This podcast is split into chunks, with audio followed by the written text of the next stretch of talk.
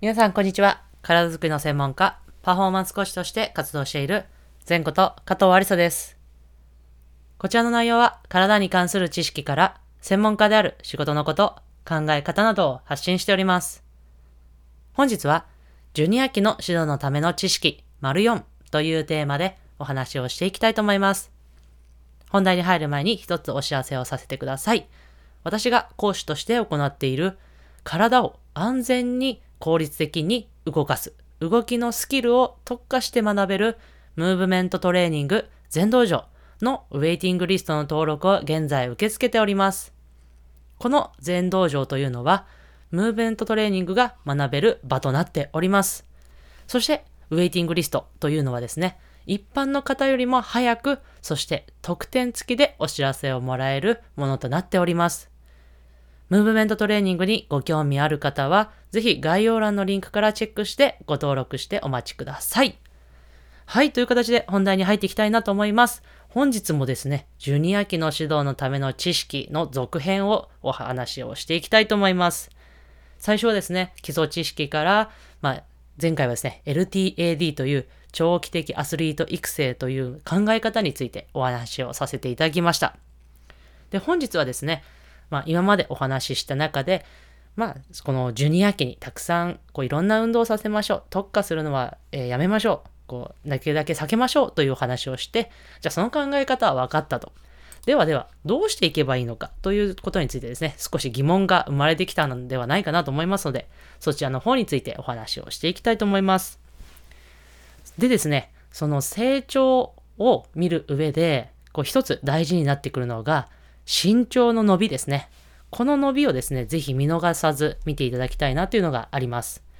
でそれをですね、ピークハイベロシティと言って、最大身長、最大成長速度という形に、え日本語で訳されることがあります。要はですね、この日本人というのは、その最大発育、は身長の速度を示す年齢が、日本人では男性で13歳、で女子の、えー方で、まあ、11歳というふうに言われています。まあ、基本的には女子の方の方が、まあ、男性や男子の方よりも2年ほど早くいわゆる早熟というふうに、えー言われることがありますし、まあ、そういう傾向にあるということです。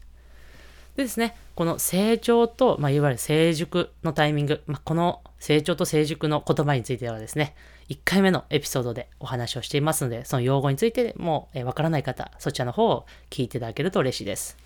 で、この成長と成熟のタイミングというのはですね、まあ、例えばトレーニングだったりとか、まあ、いわゆる競争、いわゆる試合に出る、出ないとか、そういうところにですね、大きく影響を与える可能性があります。なのでですね、この、ここれから身長が伸びるっていう人に関しては、やはり、こう、早熟している方に比べて、やっぱりうまくプレーができないっていう選手もいると思います。なのでですね、そういうバイアスに対して影響を受けないで、まあ、コーチという方はですね、コーチだったり、その選手を指導するっていう方に関しては、まあ、そういうところをしっかりと見極めながら、選手を評価して育成するということが、えー大切になっていきます。なので、その選手が今どういう成長段階にあるかっていうのを見極めるために、この PHV というのを使って考えていきます。で、この PHV の成長過程には4段階ありまして、フェーズ1、フェーズ2、フェーズ3、フェーズ4というふうにあります。一つ一つお話をしていきたいと思います。まずフェーズ1というのはですね、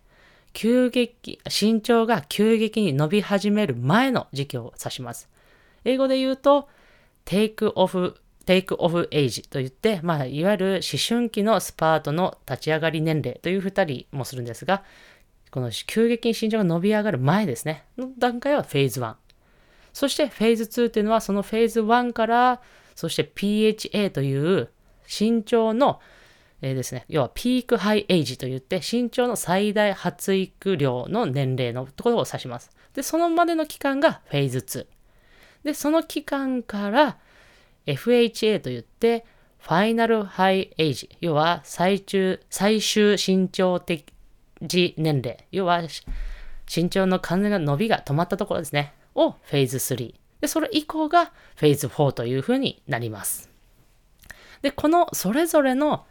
時期によってトレーニングだったりとか練習の変化を与えることがとっても重要になっていきます。この詳しい内容はですね、こう明日のエピソードでもお話をしていきたいと思いますが、一つ今お話ししたいなと思うのは、まずフェーズ1というのは基礎的な体力の養成をしましょう。そしてフェーズ2というのは全身持久力の強化を中心的に行っていきましょう。そしてフェーズ3の時期というのは、いわゆる筋力増強、筋持久力だったりとか、そういうものを上げるのにフォーカスしてやっていきましょう。そしてフェーズ4がもう成人と同じようなトレーニングをやっていきましょうというような時期になっております。ぜひですね、このフェーズ1、あの、このフェーズ2だったりとか、今それぞれその選手がですね、時期にあるかっていうのを見極めて、トレーニング指導だったりとか、練習の指導を行えると、その選手にとってとてもいいものが提供できるのかなと思っております。ぜひこちらの内容ですね、参考にして現場の方でご活用ください。